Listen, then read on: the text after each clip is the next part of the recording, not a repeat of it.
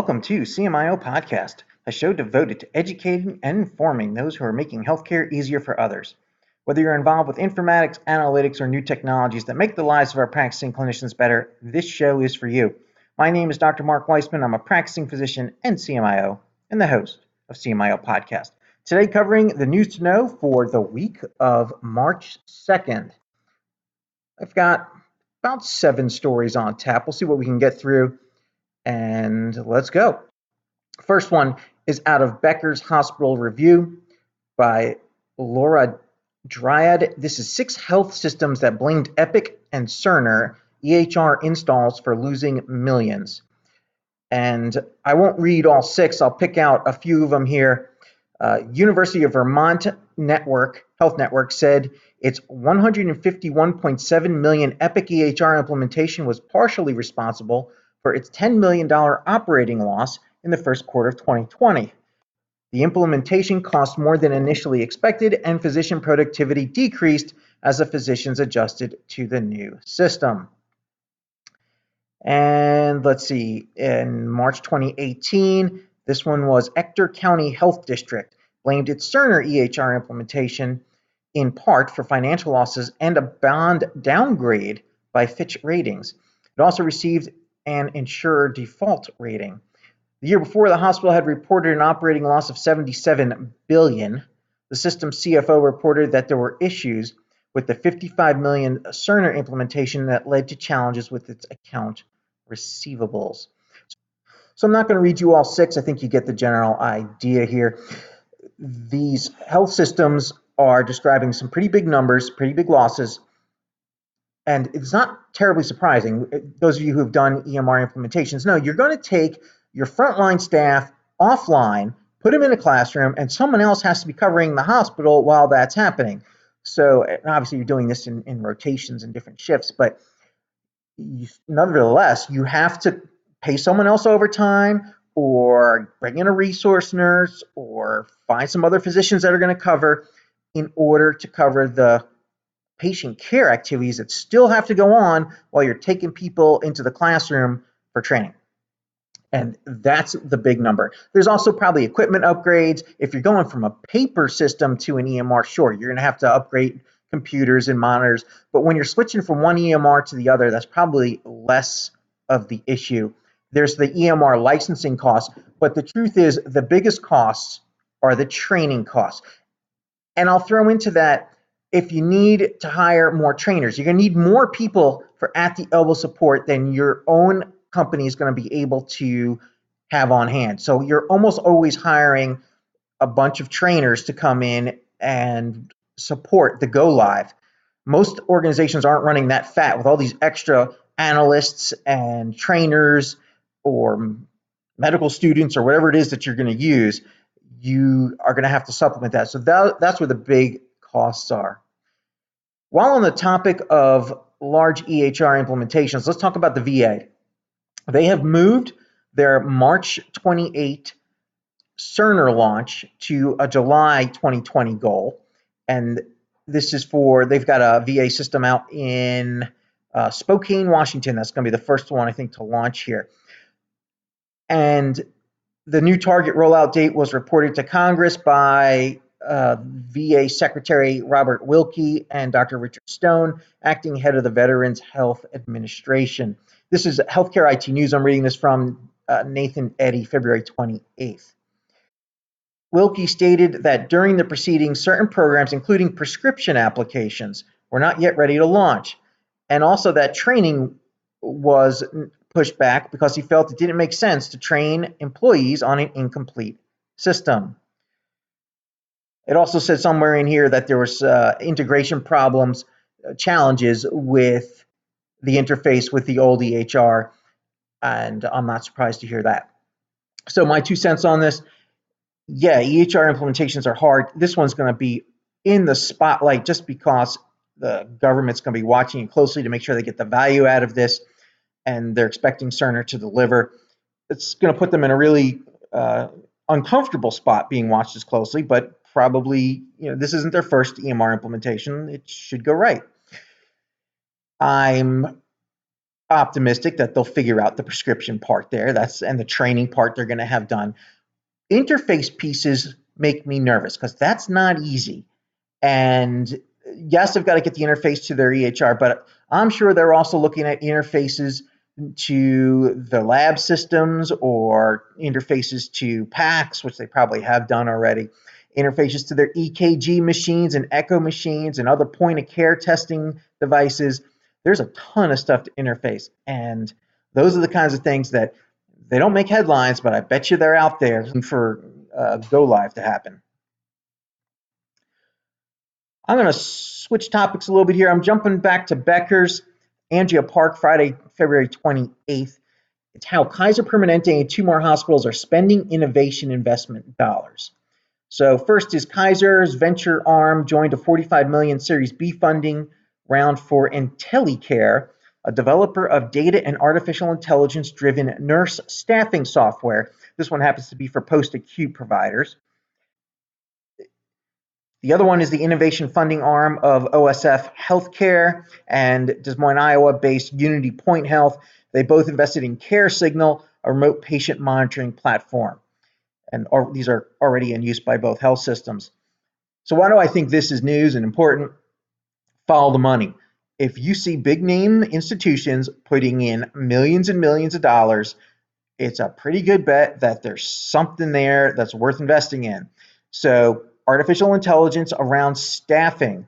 I don't know exactly what it's doing, but I could picture that it might be able to anticipate and figure out where are we going to run short next week based upon the number of surgeries we have planned or the amount of clinic visits we have. And this is a post-acute setting, so maybe they would understand uh, we can anticipate this many admissions because we're going to do the X number of knee replacements or what have you.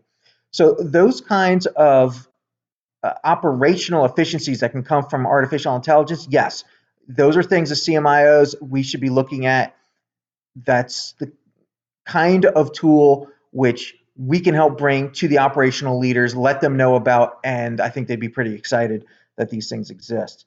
The remote patient monitoring, I'm hoping someone's got better mousetraps out there than what I've seen so far. I'm guessing since there are millions and millions of dollars being invested in these things, someone has figured out how to get good patient data, not just a blood pressure, a pulse ox reading, and figure out how we can manage patients better in their home. I haven't seen just nothing blow my socks off yet, but I'm looking forward to it. Next, Mount Sinai Artificial Intelligence reads physician notes to determine patient pain levels. This one's also out of Becker's. Andrea Park, February 28th. I'm just going to pick out one or two sentences out of this here. So, the AI was trained on more than 17,000 clinical notes regarding 16,700 patients' back pain. The AI was able to read physicians' notes and determine whether the pain was acute or chronic, which could potentially lead to improvements in coding, billing, and treatment for lower back pain they also went on to talk about here how most of the time for research we're using billing codes and billing codes are garbage and what an opportunity to use ai to actually figure out what's going on with the patient by having the ai read the note i love it i can see lots of uses for this not just for getting more accurate billing codes but and actually understanding who has, let's say, chronic back pain that's not responding and might benefit from pain management evaluation. Or you can detect patterns that might alert you to opioid problems. I think this kind of information, getting more detailed and accurate information from the clinician's notes, is essential. We have to get away from just using ICD 10 diagnoses that are put in by providers who could care less what those diagnoses are. So, my two cents as a CMIO be looking out for artificial intelligence tools that can help read your notes. We need them. So, let's talk about coronavirus. In case you've been living under a rock, there's this virus that has come from China. It is now epidemic, and we have cases in California now spreading beyond that. I did read there was a worker and a resident of a post acute facility, I think it was nursing home facility, that was infected over the weekend. And that's telling me that this is probably spreading pretty wide. We probably don't know how much it's already spread. And that's because so many patients are asymptomatic with it. And then you read about roughly the 1% to 2% that die from this. And there's really no effective treatments that I've heard about, and there's no vaccine immediately available. So, what can healthcare IT do about this? I think that's tough. I think when we put in questionnaires for our nurses to ask patients as they arrive at the front desk and registration areas, hey, are you having a fever, a cough, an upper respiratory symptom? That so many patients are going to say yes, either related to flu or some cold virus or some chronic condition that they have. And the number of true cases of coronavirus right now is probably low, that we are going to end up isolating a ton of people and then having to test them. So I think this is going to be a real challenge for us. And I, I don't have any brilliant answers. I did hear of a hospital that had to put out a notice to its employees saying, hey, stop stealing the masks, the respiratory masks. And I'm sure this is not the only hospital in the country that's had to do this. Do people realize that these respirator masks after about 30 minutes of wearing them, the moisture kind of deteriorates the fabric to some degree and it's no longer giving you the same levels of protection. So stop stealing the masks. You know who needs those masks? The nurses and doctors in the emergency department. They need them. So leave them for them. That's my two cents. All right, next article. Oh, let's talk a little bit more about the virus here because HIMSS is coming up. It's next week. I'm supposed to go. I've got a talk that I'm doing. It's going to be a lot of fun but some people are already withdrawing. So Cisco withdrew from the HIMSS 20 conference due to the coronavirus concerns. And I got that out of HIStalk2.com. And yeah, I guess you take 40,000 people and put them together, there's a chance that there's going to be some transmission of viruses. So I'm still going. I might not shake anyone's hand, I don't know, but I'm going. And uh, I'm going to have a good time. And there may be a lot less people in the exhibit hall, so maybe I'll be able to walk around for once. Next, let's talk about Nuance. Nuance launches its new ambient clinical intelligence technology. Healthcare IT News, Mike Miliard, February 25th. So, for a few years now, we've been seeing a demo where a doctor and a patient are talking, and there's kind of like the sound bar in the background and a flat screen TV on the wall, and as the patient and doctor are talking, you can see different color text appearing as the artificial intelligence is detecting who's speaking, attributing it to the right person, and then developing the note when something clinically relevant is discussed. And if I remember correctly, it was a very simple, maybe it was an upper respiratory or ear infection visit. And there's a video that's been out there for a while uh, of this technology. But uh, this called DAX, D-A-X, Dragon Ambient Experience, and it runs on Microsoft Azure as a cloud platform. And there are centers that are already live with this. It's in beta or probably leaving beta now. So Novant's got it and Rush Medical Center, uh, Novant's in North Carolina. Also SSM Health, among others. At Nebraska Medicine, staff has reported more efficient patient throughput, according to Nuance, and provider satisfaction scores for clinical documentation are up 88%. That's pretty big deal. I'm excited to see this. I, am sure it'll be at HIMSS, so I'm looking forward to seeing it. And I know there's others out there. I know Epic's got their version of this where, again, you're just talking to the patient normally, and then you could ask the EHR, show me the last whatever, and it should pop it up on the screen for you. Sounds like this nuanced product does that as well. All designed to improve the relationship of the provider with the electronic health record. And that's mostly done by not having the provider type. I think that's really cool. I'm still skeptical. I still haven't seen it. I can't wait to. In terms of what happens when the flow of the conversation is a little out of sync.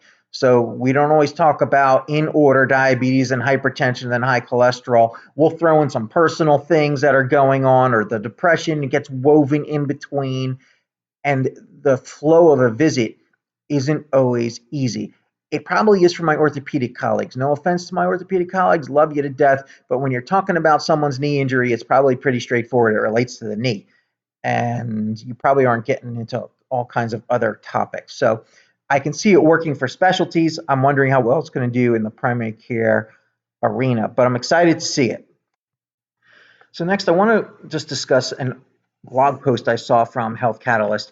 Uh, again, I have no financial or commercial uh, interest with Health Catalyst, but their vice president of senior vice president of professional services, David Grauer, wrote a good article about the three must-haves for a successful healthcare data strategy.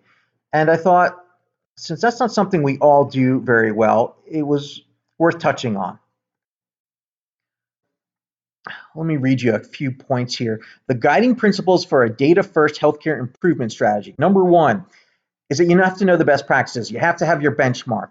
You need to know what should it look like for whatever it is that you're trying to fix.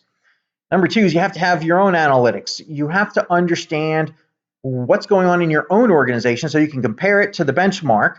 And the old saying is if you don't measure it, it doesn't improve, or what gets measured gets uh, improved. Yeah. So yeah, we gotta we gotta be measuring that, and then we actually have to have the improvement, the adoption. How we do we change the change management strategy, and that's something that CMIOs that we know intimately. And then finally, you're going to be measuring the outcomes and then seeing whether or not you got where you want to go. Wash, rinse, repeat. And they talk about a couple of key features that organizations that are able to do that really well, what they have. And number one is a governance structure around analytics, because there are decisions that have to be made. Are you talking about the same data when you're making an operational change? Have you prioritized which of these things you're going to do? Because you're going to have more projects than you're going to have analytic resources. And if you dilute them down too much, you will get a lot of small pilots, but no real improvements. Number two that to talk about is aligned incentives. And what they're talking about here is that having a, a commitment and operational focus to stay on task, pick the things that are important to the organization and drive on those. Because there's going to be a ton of distractions, a ton of pet projects out there. You want to explore, you want people to be ex- using the data, exploring, and maybe finding things that do align for future initiatives.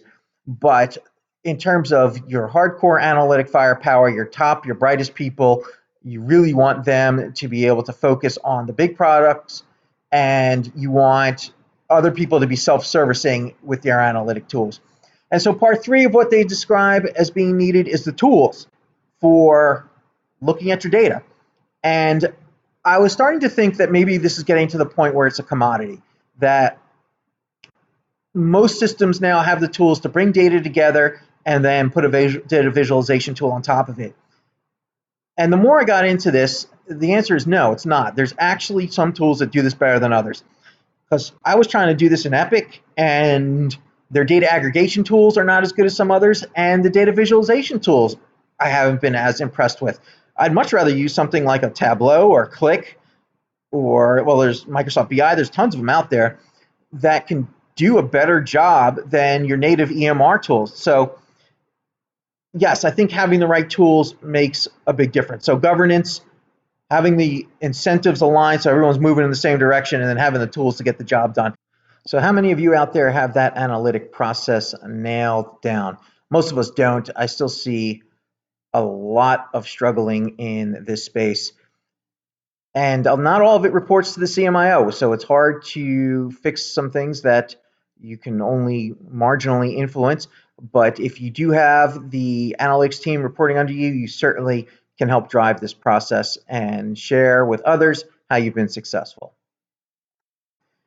All right, let's wrap it up there. I hope you have a good week. Stay away from people who are coughing. And hopefully, I'll see you at HIMSS. I'll be there starting on Sunday. Looking forward to it. So that's our show for today. Thank you for listening to CMIO Podcast. I've been your host, Dr. Mark Weissman. You can reach out to me on LinkedIn or send me an email at cmiopodcast at gmail.com or go to the website at cmiopodcast.com. Send me your ideas for shows, guests you'd like to hear from, general feedback, or just to connect. and I look forward to bringing you our next episode.